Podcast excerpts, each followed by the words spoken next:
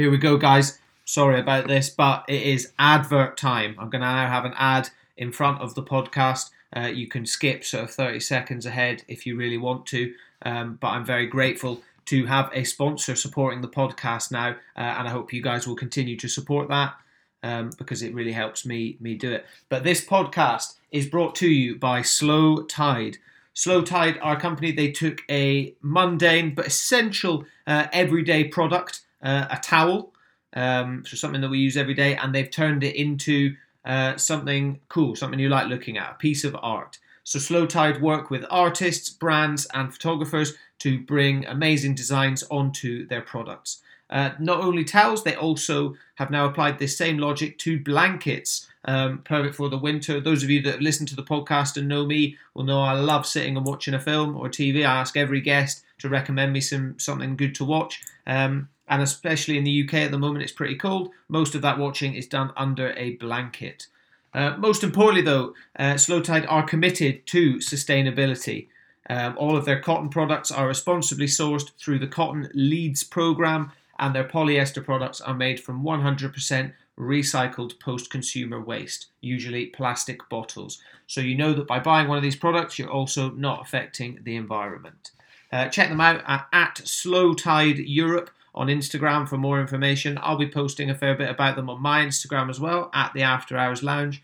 Um, huge thank you to Slow Tide for supporting the podcast, um, and thank you to you guys for getting through this advert. And now on with the show. Hello, friends. Welcome back to the next episode of the After Hours Lounge. I hope you're all doing well, dealing with lockdown and you know Christmas and uh, and those two clashing together. Uh, it's a difficult time for everyone, so I hope everyone is good. Um, honored to be joined on this uh, this episode by uh, my my old windsurf buddy when I from my couple of years down in the Witterings, uh, Mr. Mr. Richard Dale, aka Dicky, with a Y. Thank you for coming on, Dicky. Good, good to see you. How are you? I'm very good, mate. Very good. How are you? I'm good. I wish I could sport that moustache you've got. My word. Well, this is being interviewed by Groucho Marx. It's fantastic. I know it's it, a lot of people are strive for the twizzle at the end, and mine just has happened naturally. I think all the all the follicles from my head have gone into my moustache, so it's quite lucky, really.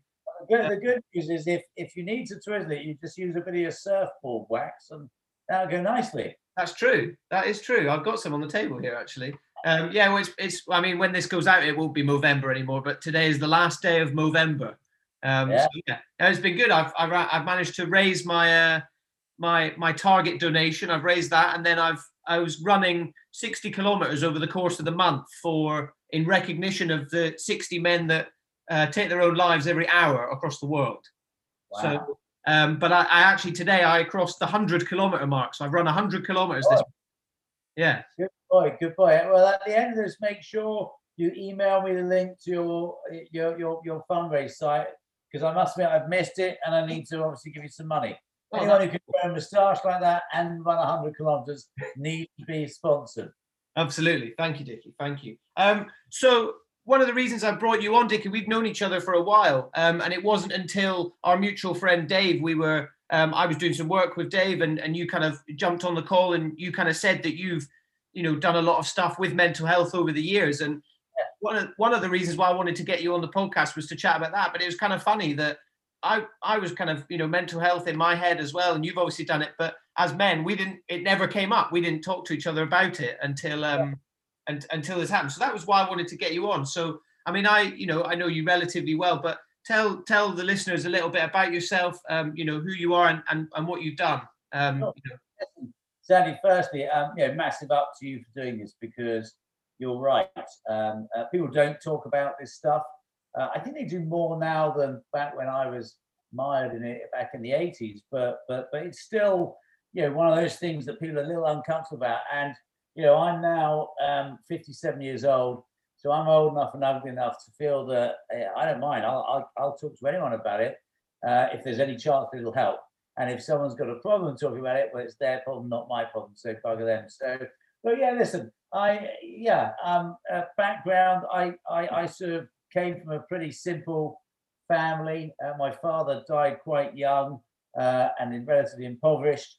uh, but he was an absolutely brilliant man. He'd been a BAFTA award-winning TV producer. I went off to university, Brassic. Uh, got to the end of university. I was Brassic. I went into the careers office and and they said, "What do you want to do?" Uh, I said, "Well, well, I thought you were going to tell me what job I should do." yeah. What, sort of job do you want to do? I said, "Well, I want, to earn some money." I mean, that's, that's the whole point of it, isn't it? So, uh, what makes me the most money? And at that time, you know, the city seemed to be a, a place that was paying with a bit of gold. So, anyway, I, I ended up falling into uh, working in finance. Um, I started in 1984 and I did 20 years working for various banks in the city. Um, uh, 17 of those years, I was an analyst. I used to cover the media sector, so I covered a whole lot of media companies in Europe, working out which shares to buy and sell. And then the last three years, I ran a chunk of Citigroup in Europe. And I gave it all up in 2003. I was a bit tired. Uh, I had twin boys who I'd literally never seen. They were 10, and I kind of figured if I didn't get to know them soon, I'd never get to see them. Uh, I had to reconvince my wife that the man she married was still somewhere deep down there, as opposed to the arrogant bastard I'd become working in the city for 20 years.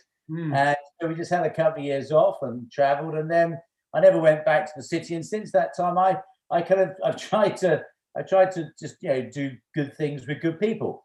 Um, uh, a lot of that has been in my old world of media, and you know we've started companies, I've invested in companies, chaired companies, uh, floated businesses, uh, sold businesses, closed businesses that didn't work. Uh, but but always trying to do good things with good people, particularly young people, uh, mainly in my old world of media. So so that's that's my sort of potted career history. Mm. I'm 57, and frankly, you know, playing golf and and and and pottering around in the garden doesn't float my boat. So um, you know, you're only here once. And so I keep on trying to do stuff to keep me busy and keep me fit. Hence the windsurfing and now kite surfing. But yeah, that's me. Yeah, nice. Yeah, because I, I, mean, I had I had a vague idea. You know, we, we knew each other from from the windsurfing club down at down in West Wittering Beach. Um, and you know, I had a had a vague idea that you'd spent a lot of time in the city. My my dad spent a lot of time in the city as well. Uh, oh, yeah, so he he he um he's uh, an insurance broker and stuff as well. So I used to come I used to come back from seasons and stuff and I'd go and see him and we'd go out for lunch in the city and stuff. So I've I've like seen that kind of life from the outside and to me it was always so alien because I was literally at the opposite end of the spectrum. I was a beach bum, you know, working, you know, in in kind of Greece or or you know Egypt and things and then I'd come back and I'd go out for lunch and I'm like Christ, my dad's bought lunch and it costs more than my monthly my monthly pay, you know. So it it I mean, it was, I had a really positive relationship with it because I always associated with having a nice time and catching up with my dad. But I do yeah. remember seeing, I remember thinking at the time, like, oh, no, no way would I, would I kind of do this? But, and I guess it was probably still the, the same back in your day when you started doing it as well.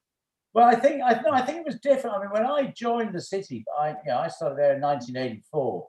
My degree was economics. So it's kind of like, I quite liked finance numbers, yeah uh, and 1984 it was a completely different world.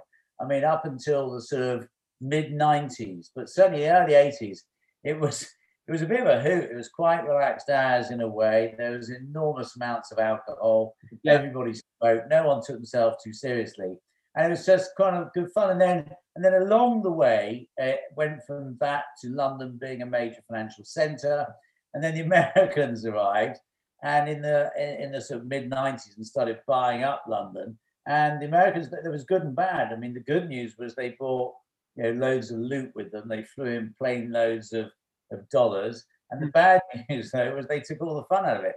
And so it kind of went from being fun and reasonably well paid to very well paid and and and, and quite quite hard. But uh, but but but but alien to, to me in a way because I'd grown up with my old man and film crews and about. And interestingly, my twin boys, you know, they um uh, they, they went off at university, they're linguists and they did French and Spanish and all that sort of stuff. And I do remember talking to their headmaster at school. We sent them to a slightly weird and wacky school, which worked beautifully then, called Bedales, an alternative school in Hampshire. And I remember talking to the headmaster in their final year. I said, Keith, this is now, I said, Keith, if if at the end of all this my boys become bankers, accountants, doctors, uh, or lawyers, I will genuinely feel you have failed me. And therefore, I would like them to experience something else. And luckily, they're doing other much more interesting things in the world of TV and sports. So, uh, yeah. uh, but it, it, it, was a fun world in the 80s, but it just became a bit bit hard. And now I think it's a brutal world. Brutal. Yeah. I've got, I've got, yeah, I've got some friends, you know, around sort of my age. I'm 29 now, so around kind of late 20s that are going into it now, and it just, it, it doesn't, it sounds pretty hectic. Like in at the ground floor, it sounds, yeah, savage. Sounds absolutely. But, uh, there's there was a guy who um, ran a big chunk of Citigroup when I was on the board there, and I remember one year he, he was talking at the board meeting. He said, "You know, we've just recruited our 2002 intake, you know, 200 of the best MBAs and PhDs and what have you." And he said, "By the end of the year, you know, we'll probably have 20 left." And I said, "Say that again." Yeah. Uh, so, so 200 goes to 20 in a year. And he said, "Yeah." I said, "Well." You know, that's not great, is it? Because that means 180 people, their first experience of the world of work mm. is is just awful. It means they've not survived. I said, shouldn't we just maybe just try and work out what it is in the 20 that makes them survive, uh, and then just try and reduce the numbers. If 30 become 20, we haven't destroyed 180 people. But and that's how it was, and it's still like that. I I I, I see young kids now, you know, my twins' age and and and, and friends children who go to the city and it, it, it, it's brutal. It's just out the hours and the and, and the way people work and are treated. It's you know if you can make it through, if you want to make it through, and you get to senior in your thirties and forties, yeah, you'll make a lot of money. But wow, it's it demands its pound. I, I would never, if it, if I was applying to the city now, I'd never get accepted, and there's no way I would have survived. And I managed to do okay. So uh, it's a tougher game now it's, it really interests me. Like, where does this whole, the whole kind of culture of working, you know, 60 hours a week and you, you start at 7 a.m. and you finish at 10 p.m. and, you know, you're always attached. Where does that culture from? Do you think that culture comes from the people at the top of a company or is it kind of just the, the, the rat race, if you will, of like, you've got to, you're chasing, chasing the dollar signs basically? I, I listen, I think it's like anything, any business, uh, it comes from the people who manage it and run it. And you know, it, it's kind of like if if I'm now running a, a, corporate advisory part of a big bank and I went through it, it's kind of like a rite of passage. You know, it's like an it's like that. SAS who dares wins thing, and it's like I, I think it's nuts. I mean, when the piece of the business I was running, I mean, Christ, you know, we were I was all about trying to make it completely different to that, and uh, and make people actually enjoy working where we were working. Um, yeah, in the relative scheme of it's hard. It's always hard. So, you know, if you worked in my research part, yeah, it's long hours and hard work, but try and make it fun and enjoyable and feel like you're being treated well, as opposed, and, and then you'll you'll you know you'll, you'll have a chance of, of of of hiring and more importantly retaining the best people. So to me, it, yeah, it all comes from the top. And uh, by the way, I'm sure there are places where it's not like that now. I'm a bit out of touch with it, but certainly I've seen so many people falling by the wayside. It's horrible, horrible business. Yeah, it, I mean, like like you said, the the staff retention in in like the city and stuff, it must be impossible, especially for kind of younger people, you know, that are fresh out of uni or you know, yeah, sort of middle middle of middle mid twenties, and they go into it thinking this is what I'm going to do for my life, and within a year they're kind of chewed up and spat out of the system. Yeah, know, I guess and it's it's silly and, it, and it's scary because you know the context of what we're talking about. You know, you go through and, again think about it. The city is like it's quite a lucky employer. It tends to hire the, the creme de la creme. So these are people who've gone through school and university and they've been on this lovely escalator just going straight up like this and you know they've been bright intelligent and they get to the world of work and of course everyone knows when you enter the world of work you know you, you, you leave education at the top, you start the world of work at the bottom. And the world of education, I always feel uniquely uh, just doesn't prepare people in any way for the world of work. So you start at the bottom, uh, and that's not great anyway for your confidence and self worth. And but then if in, in your first job, you know, you you, you kind of fail, um, that's not good. That's not good. I mean, it's not good for your confidence, your well being, um, so, so I think, and listen, I'm sure. Listen, that you know, I'm not saying the whole world is a better. I mean, crikey, if you want to be a doctor, it's a nightmare.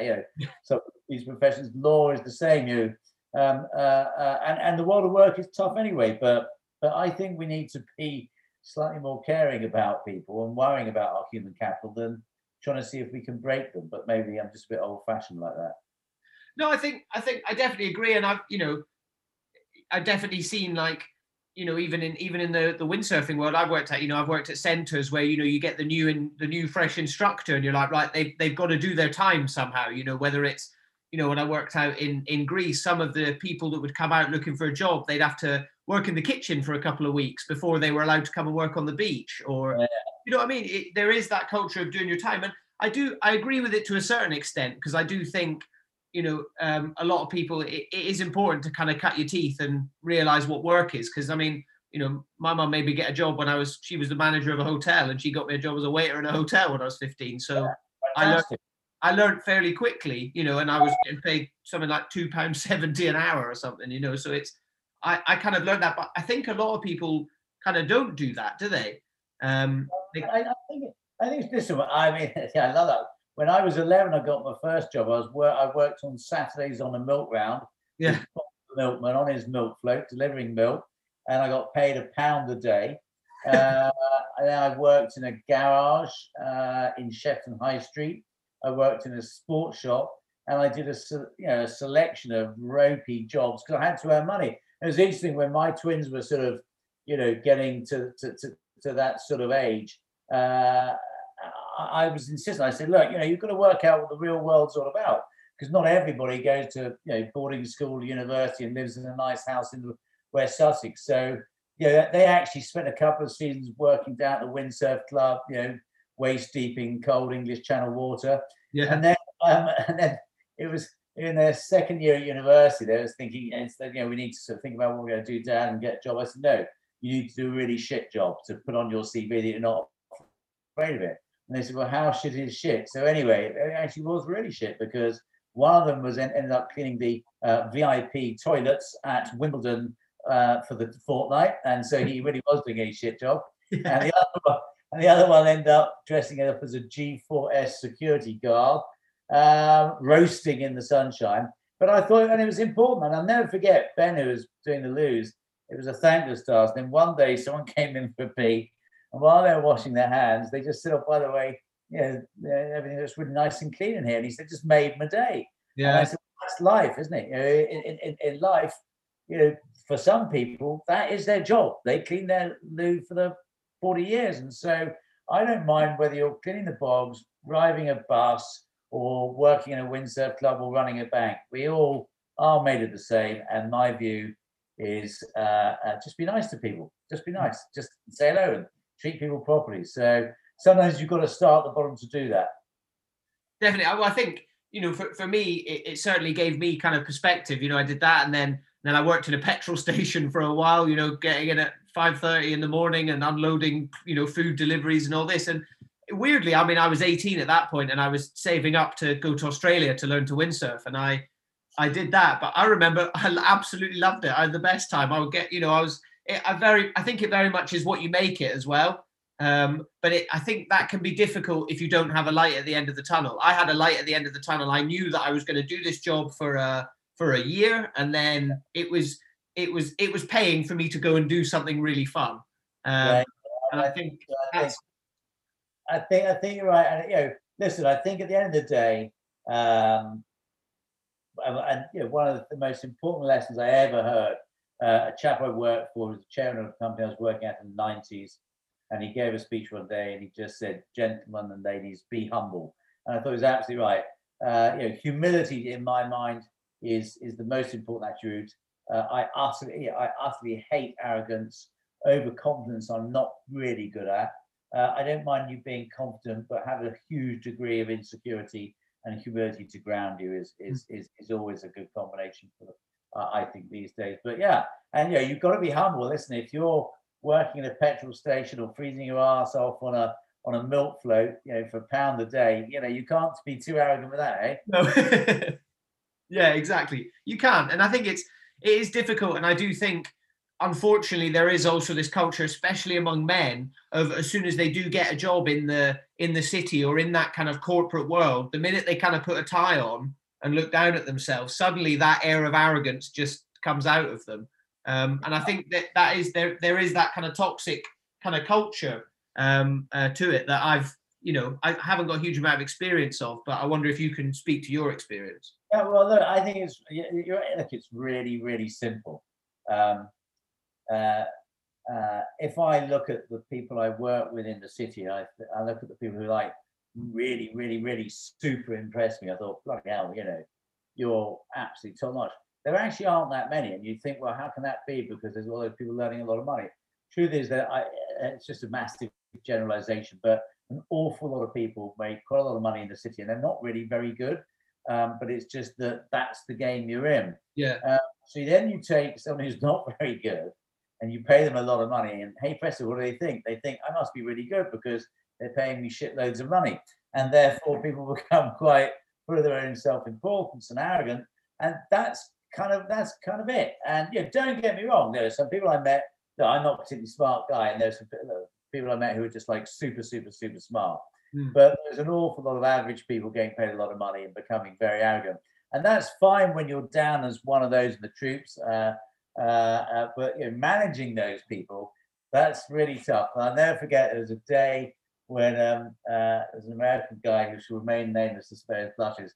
he was running the whole bank uh, in Europe. He called me up one day and he said to me, Can you just pop down for a couple of minutes? I popped down. I said, What is it? He said, I just need to say this. I said, What is it? He said, I am sick and fucking tired of babysitting multi-millionaire brokers. I feel better now. You can go, and that was it. That was it. And uh, you know, yeah, managing people where there is an arrogance and an ego that you know isn't really justified. That's that's just part of it. It's tough, you know.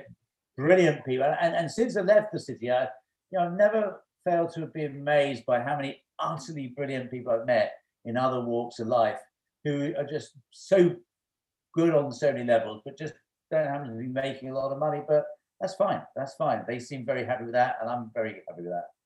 I think it's. I mean, it's. I've, I've said it in a couple of other podcasts. My, myself and Ed, a guy called Ed on another podcast. We said cliches are cliches for a reason, but I genuinely believe this one, um, and that is that, that money does not necessarily equal happiness. Um, and I think that's where a lot of people maybe get it twisted in their kind of early years, and they go and chase, um, you know, the money in the city or whatever, and then you know they kind of get to it. I, there's another quote, isn't there, about how there's a lot of a lot of lonely millionaires out there in their mansions. You know. Yeah, and and and who wants to die the richest man in the graveyard? Yeah. Yeah. Listen, it's, it's all true. But no, listen, I I don't want to knock it too much because it did well for me. Um, but it's, it's like anything, you know, you go with your eyes wide open, don't you? So if you go with your eyes wide open, you know what you're signing up to. But it it it, it it's like anything, you know, life many areas of life, and hence the reason we're talking about, you know, they're, they're demanding, and you know, some people are built to withstand pressure and stress and tiredness and all that one way, and some people don't cope so well. I think where we're just not good is is looking generally looking after people for whom it all gets a bit much. I mean, it, we're just not very we're not very good at spotting it. We're not very good at talking about it. We're not really very good at, at helping it. I don't think. Yeah, exactly. I mean, what's what was you you know obviously you said you you kind of been uh, on the board and things for for various companies. Was there was there any kind of sort of chat about mental health and, and things like that was it was it as much of a thing because obviously you know physical if someone breaks their leg and things like that you're like oh god they're in a you know an accident and this and that and they time off and they need all this but mental health obviously it's it's very difficult to kind of pinpoint all that stuff in the first place so what was what was that kind of like um, in terms of trying to trying to spot it and, and open a conversation? Uh, you know, I, I I think the truth is this: is that um, if you suffered badly from anxiety, mental health, whatever, uh, you kind of get it. It's kind of like we're in a club, aren't we? Right? It's like you know, um, uh, and if you haven't, I, you know, I, I don't blame people. I think it's it's really tough for people to understand what it's like. Yeah, definitely. You know? And your, your analogy is is perfect. It's like, you know, if I break my arm, I go to the hospital, and um, uh, somebody um, uh, uh, puts a plaster on it, and they wave it around. Everyone goes, "Oh, poor thing," and they sign your arm. Mm. Um, if you're suffering from anxiety, um, and however that might manifest itself or whatever, you're you you you you're, you're ill. Yeah, you're broken. Yeah. And um, but people kind of don't see it, or you want to hide it because you know there's always been a bit of a stigma about it. And uh, and then you know, I remember yeah, I've had people saying things like, "Well, yeah, you should put himself together, or you should put yourself together." It's like, listen, mate, you know, if it was that easy, don't you think I would have done that? You know, this whole, you know, shape up and put yourself together. Yeah, thank you, Einstein. Got that one. Um, struggling a bit at the moment, to be perfectly honest. So, uh, I'll come back to you on it. And I, so I think, I think, I think when you've had and suffered this stuff yourself, you know, you know, and I know, Sandy, it's, it's, it's, it's easy to spot people. Um, uh, and I, yeah, listen, don't get wrong, you know, back in the 80s, man, I suffered. I mean, I was uh, I, I was in a bad place for a while. Yeah. Yeah, it's it's so true, isn't it? Like, yeah, you, again, you you summed it up. I did did a podcast when I first released the podcast. One of one of my best friends, um, uh, Ed, he he suffers with no issues at all, and I'd lived with him for uh, over a year in our in our flat and known him for nearly ten years. But he came in and and after I, you know, he said, "Oh, you've started this podcast and all this," and he said, "I listened to your your intro stuff," and he was like, "Had no idea, no idea." And he'd he'd live with me through my through my lowest point, the lowest point of, you know, my mum literally booked me a plane home to Scotland and was like, "You need to come home in this," and and Ed was like, "I had no idea," and he, he felt kind of awful, and I was like, "You you don't need to feel awful. I don't want you to feel bad about it. Like it's." that's the whole thing about it is that you can't you can't tell. And Ed Ed was really open. He was like, look, I've never suffered with any issues or anything. So he's kind of like, I don't really. That's why I did a podcast with him to kind of talk about it and you know all that stuff. And it's it is one of those things. And now you know I kind of look. You know, you see someone on the train and they're they're kind of moving their hands like this, or there's there's certain kind of tells. You know, they're looking at their feet, or and I kind of sit and I'm like, I think as I'm you know, and, and, as I'm starting to feel better, everyone has good and bad days, but overall, you know, you start to feel better. And I, I do start to kind of spot people and go, I'm, I reckon they're not, they're not having a very good time. You know, yeah. You do, you do get to see it. And and and and yeah, Senator, one hundred percent. And the other thing is, it's it's the great level of this because it really doesn't matter whether you're a boy, girl, old, young, black, white, uh, wealthy, poor.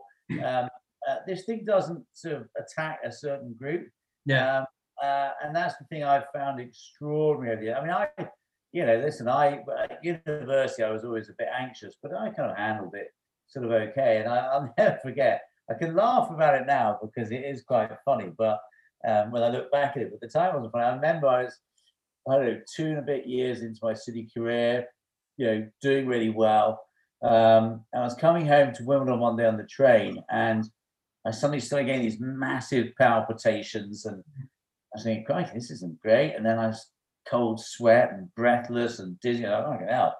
And 24 years old, I'm, I'm, having a heart attack. This is not what I was planning. anyway, got off the train and uh, I was in a flat at the time.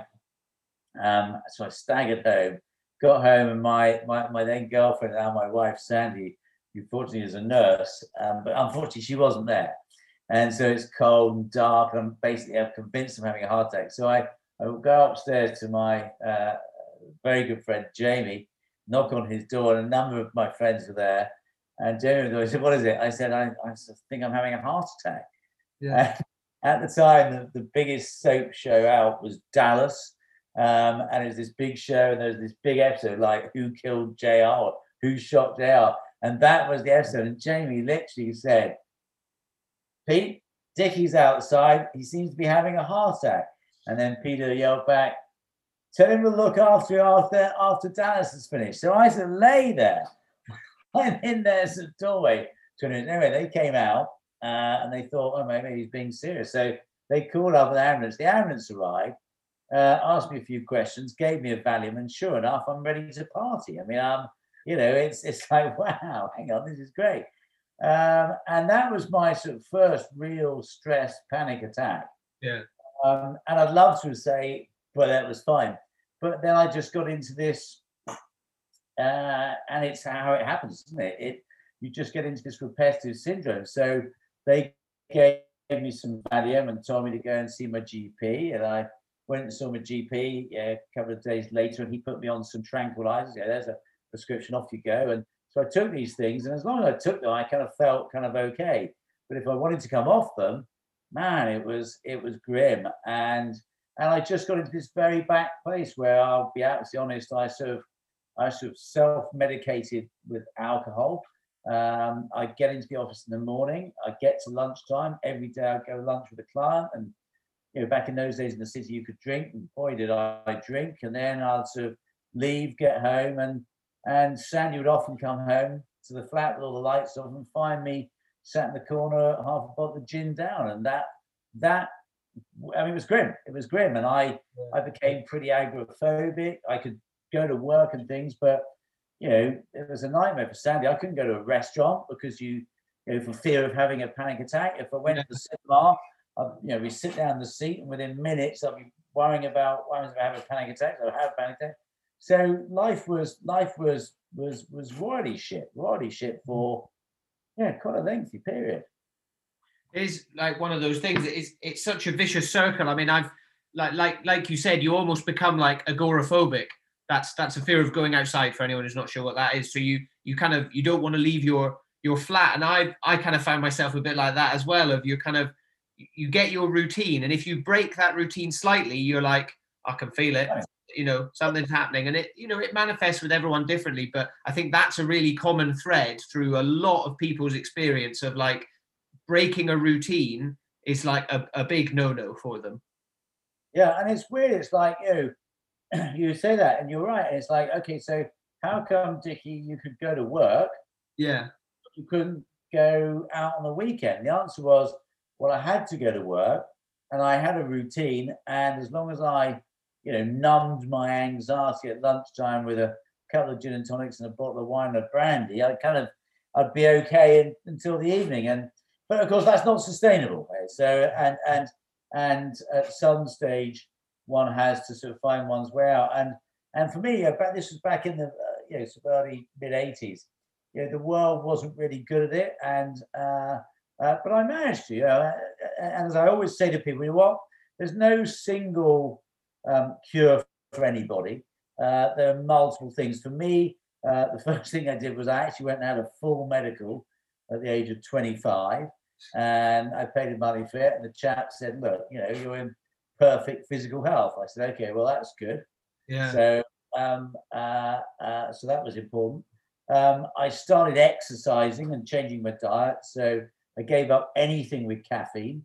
Mm-hmm. You know, I've been caffeine free for 30 years. Oh, wow. Um, uh, I started exercising because to me that was a, a good escape. Mm.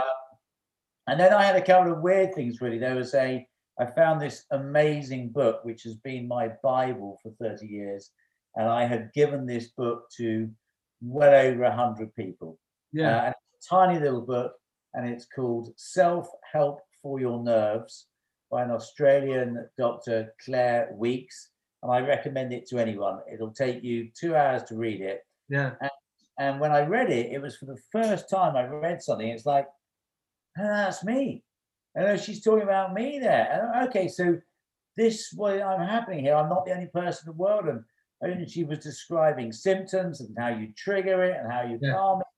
And and that book sat in my briefcase for 20 years. And anywhere I went in the world, if I ever found myself beginning to have a, you know, feeling a bit out of sorts out of kilter, bang, I would uh, I'd read the book. Um, yeah and, and, and other stuff. I found acupuncture. I, I found an amazing, brilliant Chinese lady in Putney. And if I, it's like sometimes you can do your exercise and do your read your book, but sometimes it's like the pressure cooker. It's mm-hmm.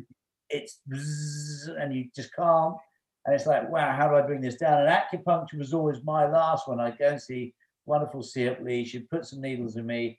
I'd fall asleep for 40 minutes, probably fart like a pig. And then I'd wake up and I'd just feel, wow, I'm okay again and I'm calm again. And you know, and then what ultimately happened was because I knew I had that final backup of acupuncture to bring me down when I really needed it. Knowing you've got that, knowing you've got it in your armory, you kind of end up in a position where you never get to where you need it, or if you Yeah. do, it's very, very rare. Um, but yeah, people find people have to find their way, and and and and and there are you know there's stuff, but, the answer isn't well. Let's say the answer isn't drugs. Hopefully, for most people, the answer isn't drugs. The answer isn't alcohol, um, because you know that's not good. But for some people, maybe that is the answer. But there are all sorts of things. And more recently, I've you know, become a massive yoga addict, and uh, you know, man, that stuff that's great for body and soul. Yeah. Really, Yeah, yeah, definitely. I mean, I'm a, I'm a huge advocate for it. I say it on literally every podcast episode. I'm a huge advocate for finding a, a passion in your life that isn't, that's not related to your career, if possible, but finding something that you can devote a f- couple of hours to a week that just takes you out of where you're meant to be, if you know what I mean. Takes you out of, oh, I've got work tomorrow and I've got this meeting or I've got this, you know, whatever going on like you said, if you can go into a yoga studio for 40 minutes or acupuncture or or you know, like well, I mean, you know, for yourself and for me as well, like windsurfing, if you can go windsurfing for a couple of hours, for me it's just like reset button. and that and that's that's why I that that was me windsurfing. In the you know, I used to I, I used to get on a train in London and come down here in my sort of suit, Yeah. uh, and be sort of like stressed, and I get out the taxi at home and uh, I put on a pair of boardies and some flops, and I go to the pub and have a couple of pints, and then the next day I get up. and If the wind was blowing, you know what? It didn't matter how shit you felt. Okay, you're there, and there's this wonderful thing called nature. But even more than that, you know, when you're windsurfing and it's windy and there's waves, and you know that you mess up, it's going to hurt a lot. All you're focused on is the waves, the wind, the gusts, other people. You're just in that zone, aren't you? Right? Mhm. And and by the way, even more so with kite surfing because when it goes wrong there, it's just catastrophically painful. but in that zone, and then I would come off the water, and a I feel I had a good workout physically, but more importantly, I was like rinsed mentally. And Yeah. there'd be times I'd be sat on the beach thinking, I can't actually remember what was it, what was I worried about? And I, I, I just couldn't get there. Yeah. And so whatever you do to get yourself into that zone, yeah, I think that's yeah, that's that's that's really important. Really important.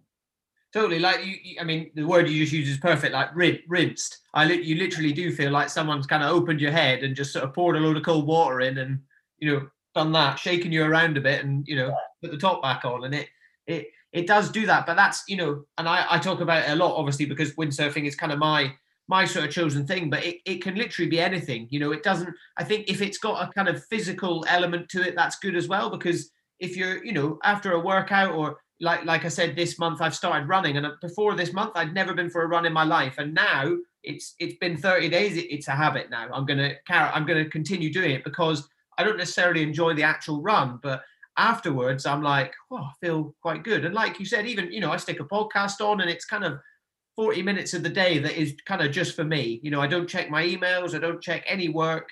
You know, and often kind of weirdly, sometimes I'll find my mind sort of wandering and I might think about work and I might think of something that I wouldn't necessarily have thought of if I was as Yeah. with it, you know? and I think I think you make a good point as well because it was easier to do that when we weren't living in a mobile world. Mm. You know, you, you- I mean, you know, young people probably don't get this, but you'd get in a car, and that was it. I mean, you know, you'd have a radio, but there's no phone. Yeah. No, yeah, there wasn't any WhatsApp. There's no Instagram, Facebook. And of course, you know, we now live in this sort of always on world and Mm. you know, your notifications, your phone beeps or whatever. And so so I think that that kind of uh, you know, if you haven't be prone to anxiety and panic and stress, just the ping of a phone can just be unsettling. So and, and, I, and I think I think yeah, you yeah, you have to find ways to reset. And you know, again, I've been very fortunate over the years because I've met, you know, I, I think you- there's an awful lot of charlatans in the world of mental health, right? I mean, there's an awful lot of people who literally make a living out of, you know, if you're if you're a, a counsellor, you know, and um, uh, uh, bluntly, and I get something sounds awful in a way, but if you fix someone, then guess what? You need a new client. So So I know people who've been seeing counsellors for decades. Yeah. And I like counsellors who are so good at fixing people that then word spreads and therefore they don't need the work. Yeah. They turn the work away. And again, I've you know, been fortunate over the years to, you know, when you kiss a lot of frogs, I, there's an amazing woman who is in this world of mental health and anxiety. I mean, she is the Alex Ferguson of mental health. She has won every. uh, She's just extraordinary. And again, you know, I'm. I, I just, if someone's really struggling, boom, go see the wonderful Jennifer, uh, because she is good at this shit and will make you better and make you whole. And and and that's and that's been kind of me. So you know, since I managed to work out, okay, how do I personally deal with this? And and and you know what it's like, Sandy, when you go into that black space, it's a really black space and you can see no way out. And what you have to remember is you go in really quickly, but if you can find your chink of light, you can find what works, you can find your way out, you can come out really quickly. Mm. And I say that to people who've been struggling for years and they don't believe me. And then, you know, we go through a whole lot of stuff. And then everyone, fi- when you find that chink of light, you come out. And so, since for me, you know, I've kind of, uh, I'm kind of able to cope a lot, well, pretty well fine, but every now and then we have dips, but, you know, pretty well. Um, uh, I just try and, to your point earlier, if, if I see someone or I hear someone or I know someone who's suffering, I'm all in. I'm literally, okay, how can I help? And um, there's a brilliant young lad who's a great friend of our son who been got in a really black place, and I was working with him um, for a while and, and sent him to see some, some of these great people and all this. And he got better, and he and he he he, he described it utterly beautifully. Mm. He said, um, "It used to be that there was this monster that was controlling me, but now I know how to control the monster, and so it's not so scary anymore." And he was, I don't know, 16. It's like, yeah, that's Yeah. Beautiful. Well, that's perfect. That's that's it. And so yeah, no, I spent I, you know, and, and through my career and you know, just people I meet, I if, if someone's suffering, you know, we've got to try and help them.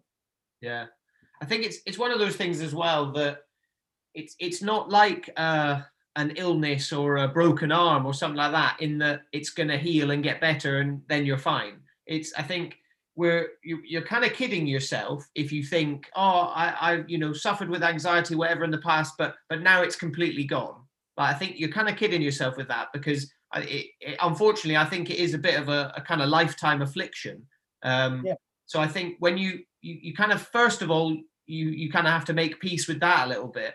Um, but then also, I think one of the, the big first steps that a lot of people make that's great is recognizing that something's wrong in the first place. Because a lot of people maybe don't even get to that. They kind of go through life going, right, well, or a period of their life like, right, well, um, this is shit. You know, it, I'm having a dark time and, and that's it. They don't actually think, oh, what is it that's causing it? Or what, you know, they don't try and look to the root of the problem. They just, I think there's a lot of acceptance going on that is a real shame.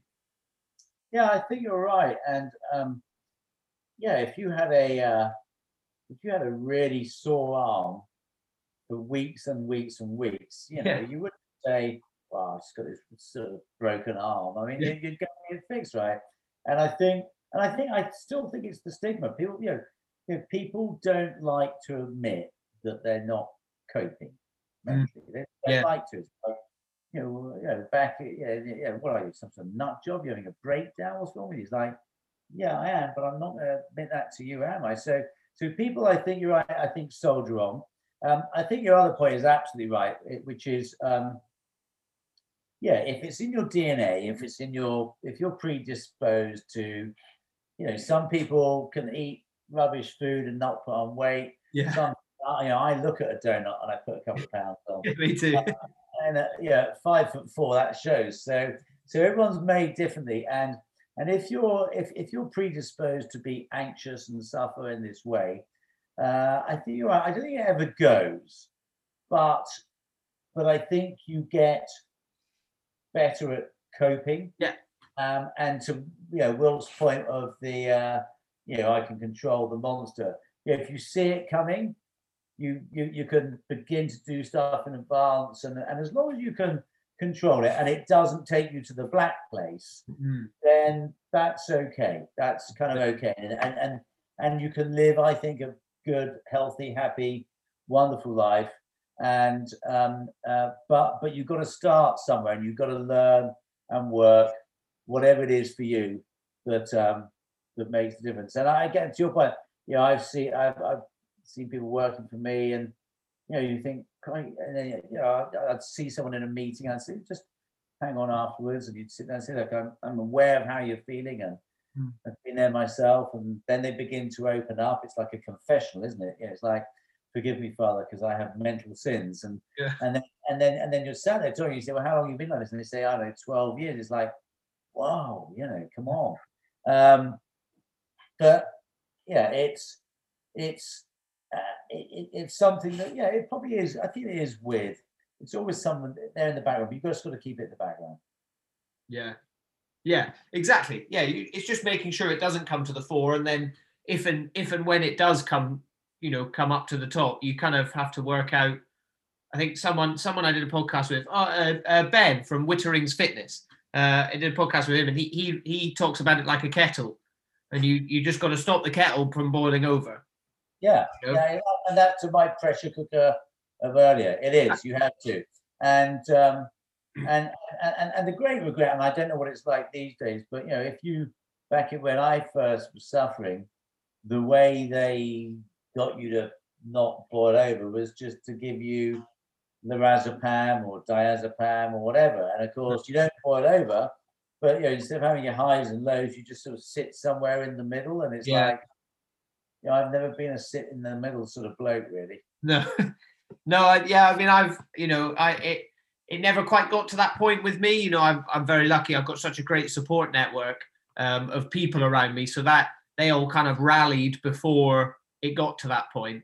Um, you know, so I, I kind of managed to do that, which I'm I'm quite grateful for because I'm. Uh, I mean, I know it works for some people, and this by no means is this me coming being on a podcast and and and kind of shitting on people that that rely on it at all. But I just think there's different, like we said, different things work for different people. Um, but largely, I think it is kind of widely recognised that within mental health, if you can avoid avoid being on medication, then you you kind of should.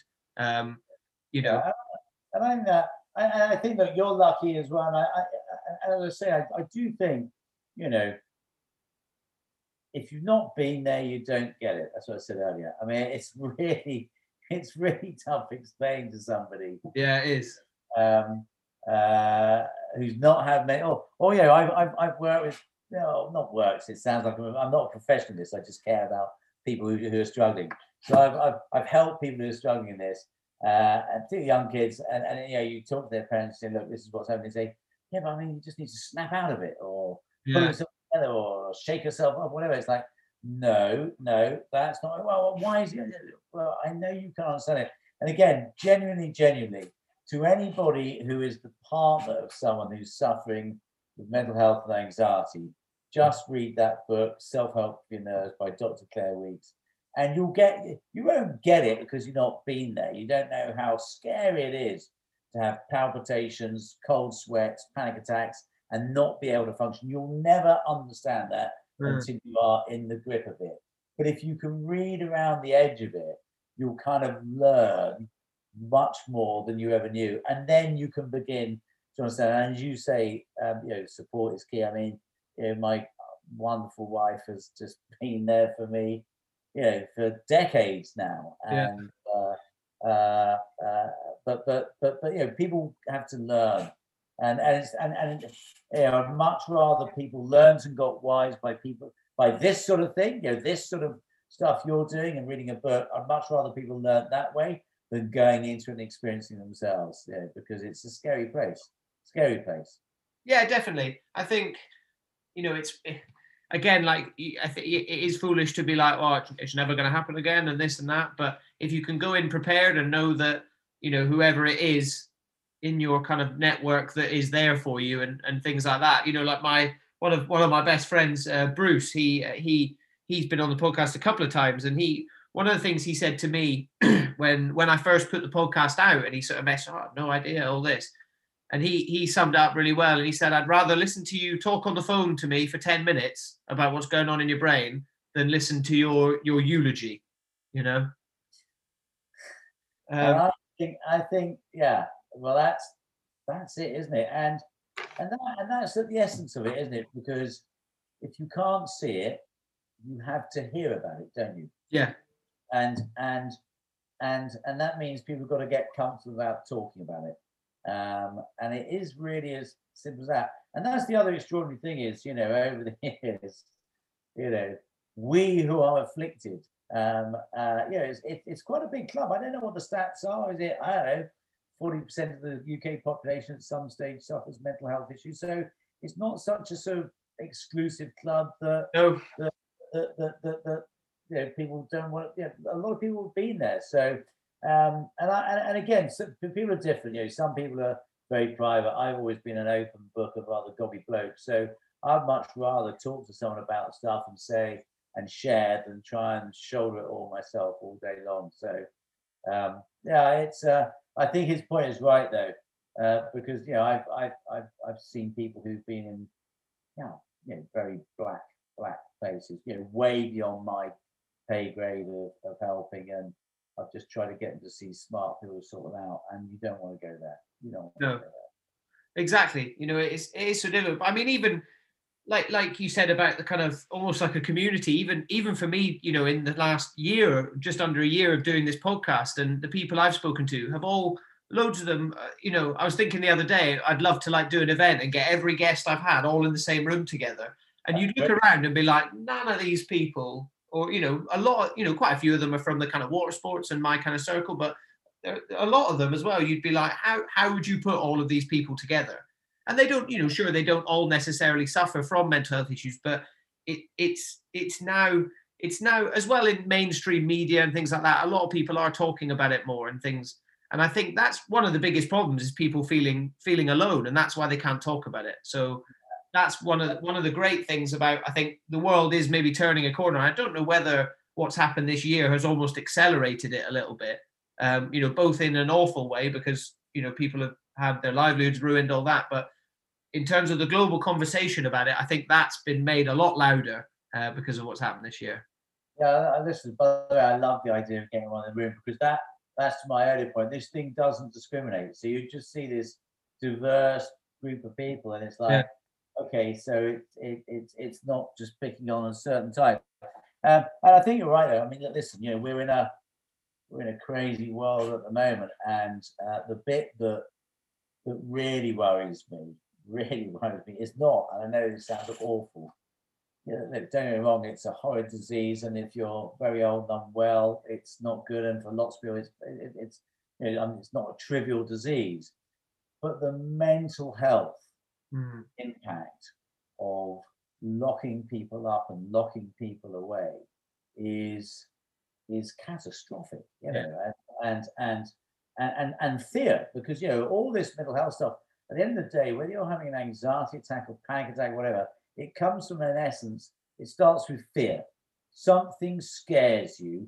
Yeah. Create um, a physical manifestation, a physical symptom that then becomes mental. So what have we done for nine months? We've tried to scare the shit out of the entire population. Yeah. So then, if we really scare the shit out of these people, then they'll obey our, our rules. And it's like, wow, you know, uh, has anyone actually questioned whether that's the best way to get people to do things? And I, uh, you know, I know people who are literally scared shitless. Yeah. Um, and terrifyingly talking to um, some young people I know, you know, the, you know, I'll just say this, you know, the, the, suicide rate in young people is just mm. gone through the roof. Mm. Uh, and, it, and, it, and it's and it's it's awful, all in the name of saving the world from COVID. And so I think, in an awful way, uh, this world we're in has unquestionably been a tsunami, a perfect storm for exploding mental health. Mm. Right? You know, isolating people, scaring people, giving them reasons to be worried, taking away the basic tenets of human behavior socialization, fun, giving people no reason to look forward to the future with fun. I can't go to the pub for a beer. I'm being told that all that is mm. just going to create this. It's a tsunami of, of mental health, and and and the only good that will come out of it is if, as you say, Sandy, someone somewhere suddenly says, okay, now we've got to pick up the pieces en masse, Mm. um, and that will benefit all. But you know, do I trust in this country that we're going to pick up the pieces on mass? No fucking way. Yeah, that's the problem, isn't it? Because it kind of, I can sit on this podcast and talk all day, and there's many other you know people out there doing the same thing, and you know, like you said, counsellors and all this stuff. We can we can do it all day, but it's it kind of needs to be like we've got you know institutional change, doesn't it? Like going back to even the way they structure, you know, people that go and work in the city, and right, you know, you almost get hazed and you got to do your time in this. And if people are already fragile going into starting a new career and, oh, you know, say they've, you know, been made redundant, lost their jobs, they're now searching for a new job. They go in and essentially get, you know, just put on the shit pile for right, you're you're here for the next year and you're gonna do this. You know, how how how do people expect how do they expect people to to be able to get on with it, you know? And I listen, I, I think we will, you know, in years to come, we will look back at this this period and um, listen, don't get me wrong, who would want to be uh, an MP, let alone Prime Minister? At the Oh yeah, for sure. careful what you ask for, Boris. I mean, but you know, um, but that's their job, right? So, and and I'm sure, don't get me wrong, I'm sure they are genuinely all trying to do their best. Yeah. But and and hindsight is the most wonderful thing in the world. In hindsight, you know, Rodney, this time next year we'll all be millionaires, right? So, so, but we will look back with the benefit of hindsight at what's been going on in the last year, and and there will be massive, massive blame, mistakes made, whatever, and that's fine. The thing that worries me is you scare the shit out of a population for nine months with no safety net. Wow. Mm. you know those because as you say sam you know, you break an arm you put a plaster on it you fix it. You scare someone into a mental health place. That that that can that doesn't just go away with a plaster on Yeah. um necessarily. And so um so we will see we'll see. And i listen i hope we're all wrong and and i hope that actually the entire british population is far more resilient but it does it, it it just strikes me there's something very poor about that very poor about that that, way of dealing with this thing Yeah, I'm.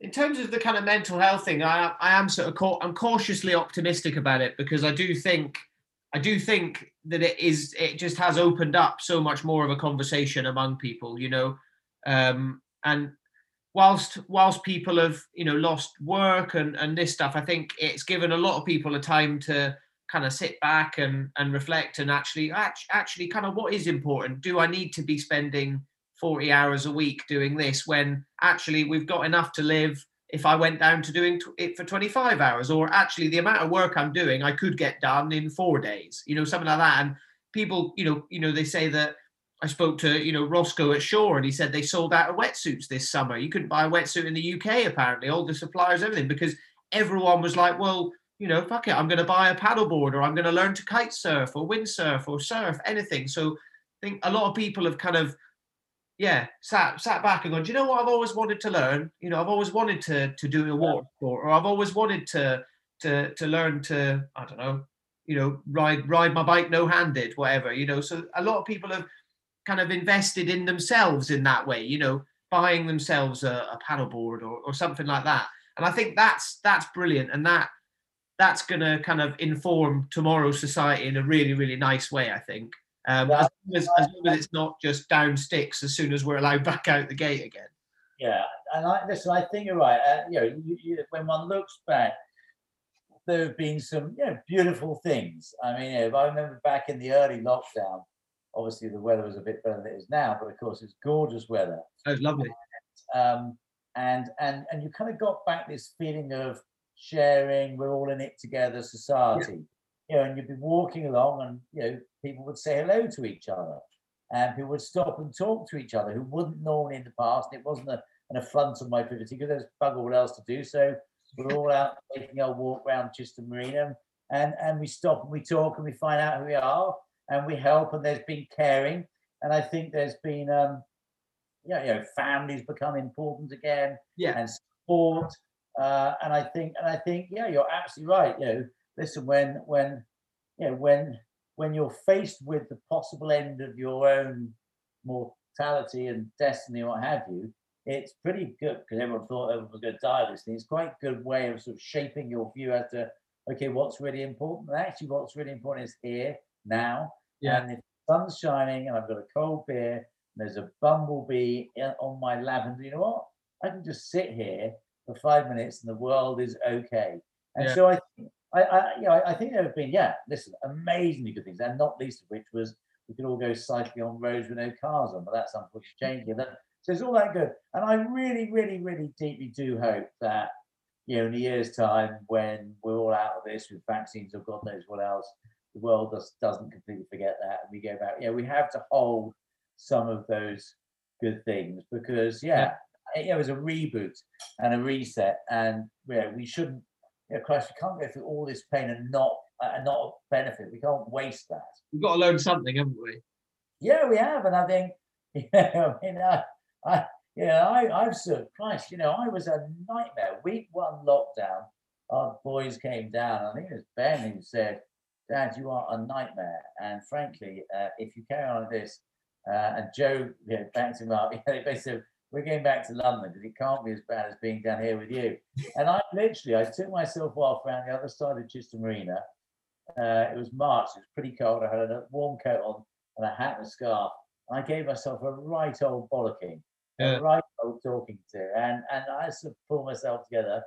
And then, you know, yeah, we just sort of went with the flow and that's what everyone's had to do. You know, and, and you know, I was a control freak who suddenly stuff was way out of my control. You had to yeah. learn you had to learn, don't you? So yeah, I listen. I Sandy, I hope you're right. I, am sure you're right. You're you're smart, bright, and young. Um, and I'm just old and, and, and, and cynical. But um, I just I, I, hope we remember the good stuff, and I hope that scaring a population witless for nine months doesn't take too big a toll. Definitely, I think you. I mean, you, just you hit the nail on the head there. That that's that's something I've realised this lockdown. Um, actually my my mum my mum actually said this to me and it, it calmed me down quite a lot i sort of phoned her last week and i was having a particularly bad time um, and i you know i said i'm you know really frustrated obviously you know i i you know became self-employed in october last year so it not not great timing um, for this and you know it's it's it, it's been quite difficult especially over the last few weeks. Um, and you know i phoned my mum and you know i said i'm so you know pissed off and all this and she said it's it's not the fact that you know the work and anything like that she said it's the fact that you are not in control of your own destiny right now. If the world was normal and you were in the state you're in now you could go out and you could talk to people and say oh you know this is what i do this is what i do but she was like but at the moment no one wants to listen because everyone's there's other thing you know no one yeah. no one's hiring you know no one's hiring no one no one can, you can't go and meet anyone you can't do anything. So she you know at the moment you you have no control over your own destiny and one that's absolutely terrifying. Yeah. Um and and you know two it's well two it's absolutely terrifying you know there's no other way of saying it.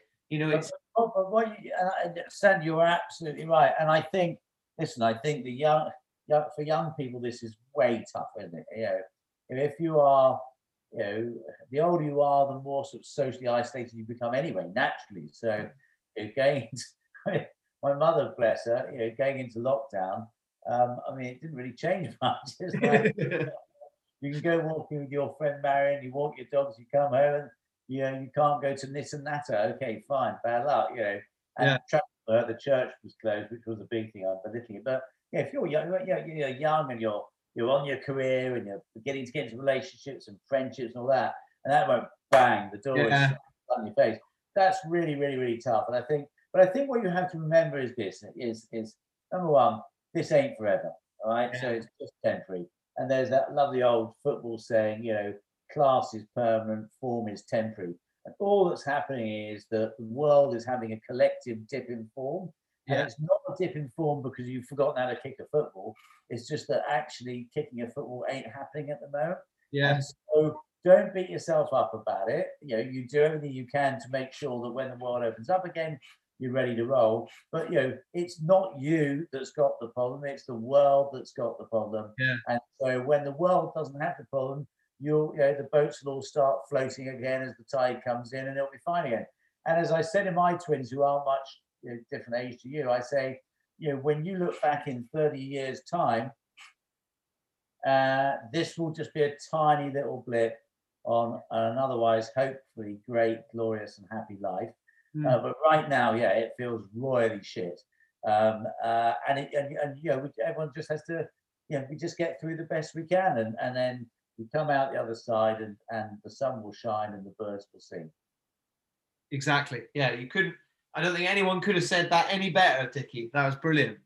Um, well, maybe, maybe you, I was like, I like to say, you know, when you get to be a bit older, you've seen all this stuff before, but I sure as shit haven't seen anything like this before. So yeah, so it is, you know, it's like it, it is weird, but yeah, and and that, yeah, that whole mindfulness world, I I I, I think it's it's got a lot going for it. It's like you know yeah, we're all this this world will still be going on. There will be people inhabiting it way after you and I are pushing up the daisies, and the sun will come up and the seasons will change.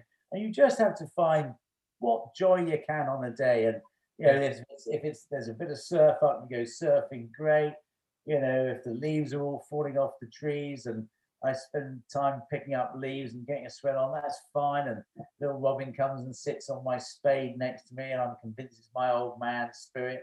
It's mm. all fine. You know, you just got to find those little things and just keep going. And and importantly, when you have your shit days and your down days, and by Christ, everyone has it.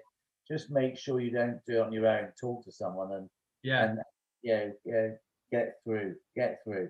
Yeah, and I think I think at the moment as well if you are having your shit day and things like that, kind of you know lean, lean into it as well. Don't don't don't necessarily try and fight it because you're not going to win. All you need, all I all I do if I'm having a shit day is I work out right. How do I how do I sort Sandy out now? How do I try and make myself happy? Do I go and do a workout?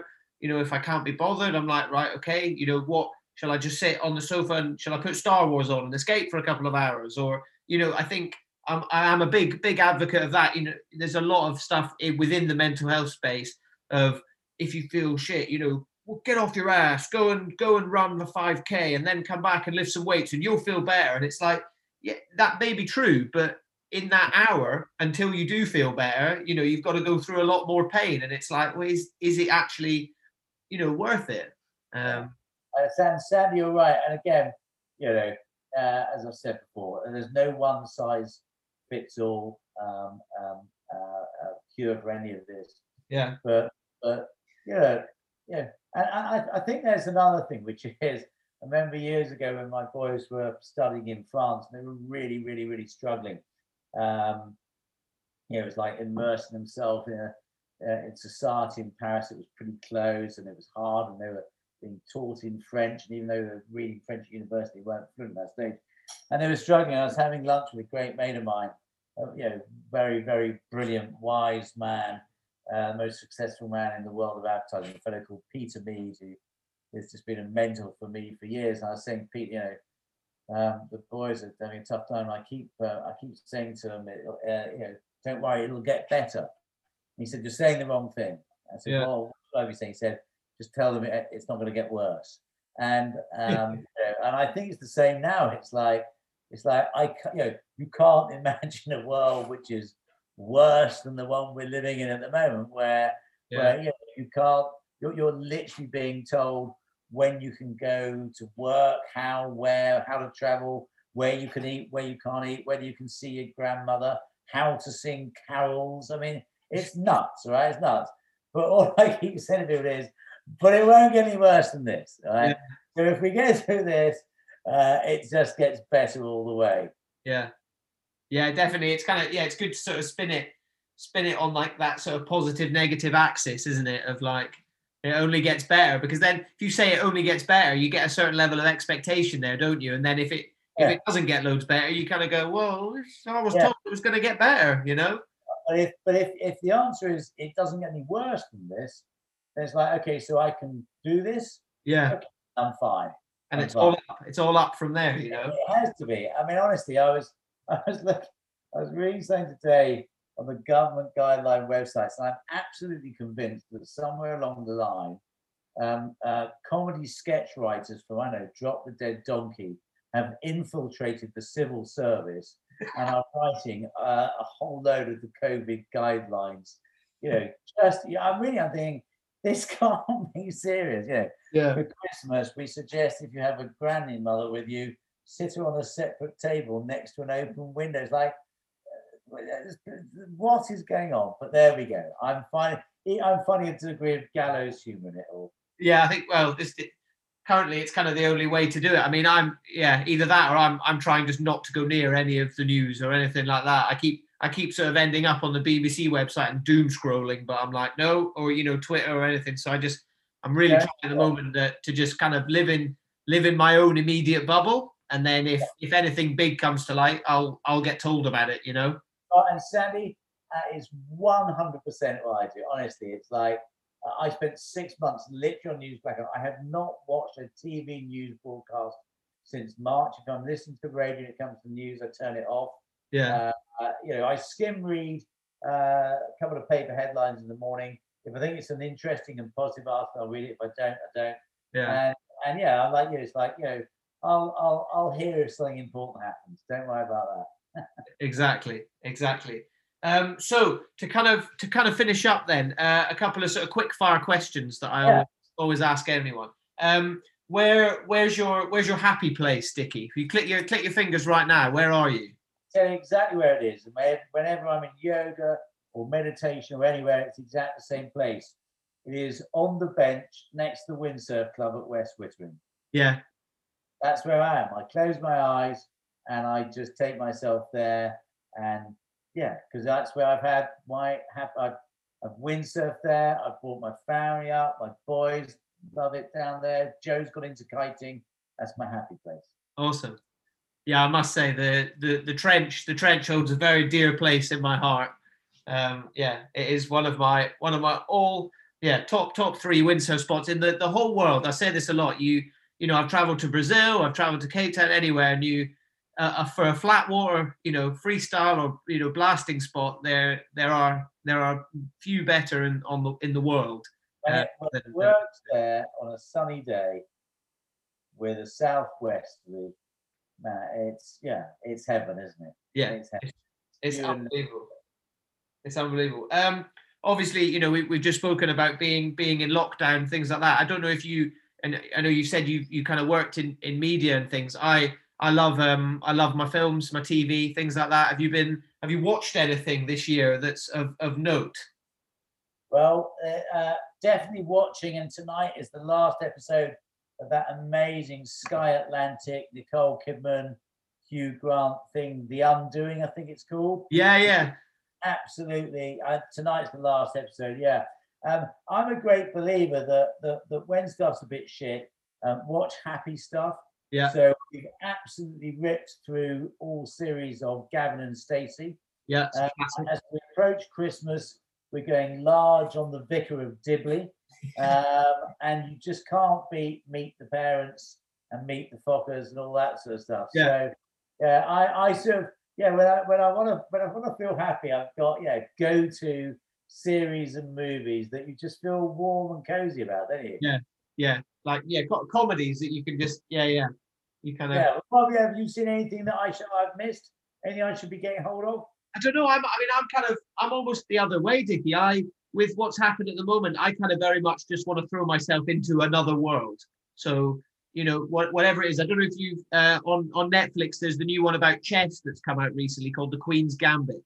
Yeah. So, funny enough, I, Sandy was talking about that last night. I've got to watch that. apparently. Yeah, that's that's good. It's only it's only like six six seven episodes, so you you get through it. But it's it's uh, Netflix's most popular uh, limited series. It had like 65 million households have watched it. You know, over a weekend. That's, that's and have you watched Chernobyl, by the way? Yes, that's amazing, isn't it? I mean, I mean, obviously opposite to to to to, to good, uh, but absolutely Yeah. unhappy, but utterly brilliant, and makes you realise that actually, you know?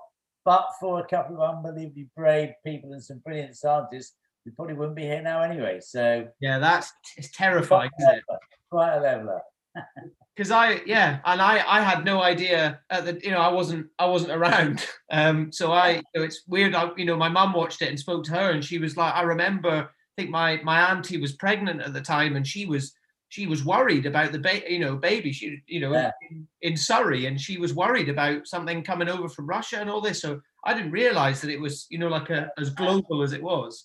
Yeah, no, massive, massive. Although even at the time, obviously, as, as, as it shows, we had no idea it was all up. But no, yeah, a bit of escapism. And in fact, funny enough, the other day, Sandy and I were talking. Sandy said, "Okay, without thinking, the top five things that you missed because of lockdown." And top of my list was going to the cinema. And Yeah. top of that, you know, to me, you know, now that I can, now that I don't panic in a cinema, going to the cinema and just losing yourself in film with a bottle of popcorn, a bag of popcorn. Why not? I can't wait for that again. What was the what was the last film you saw in the cinema? Do you remember?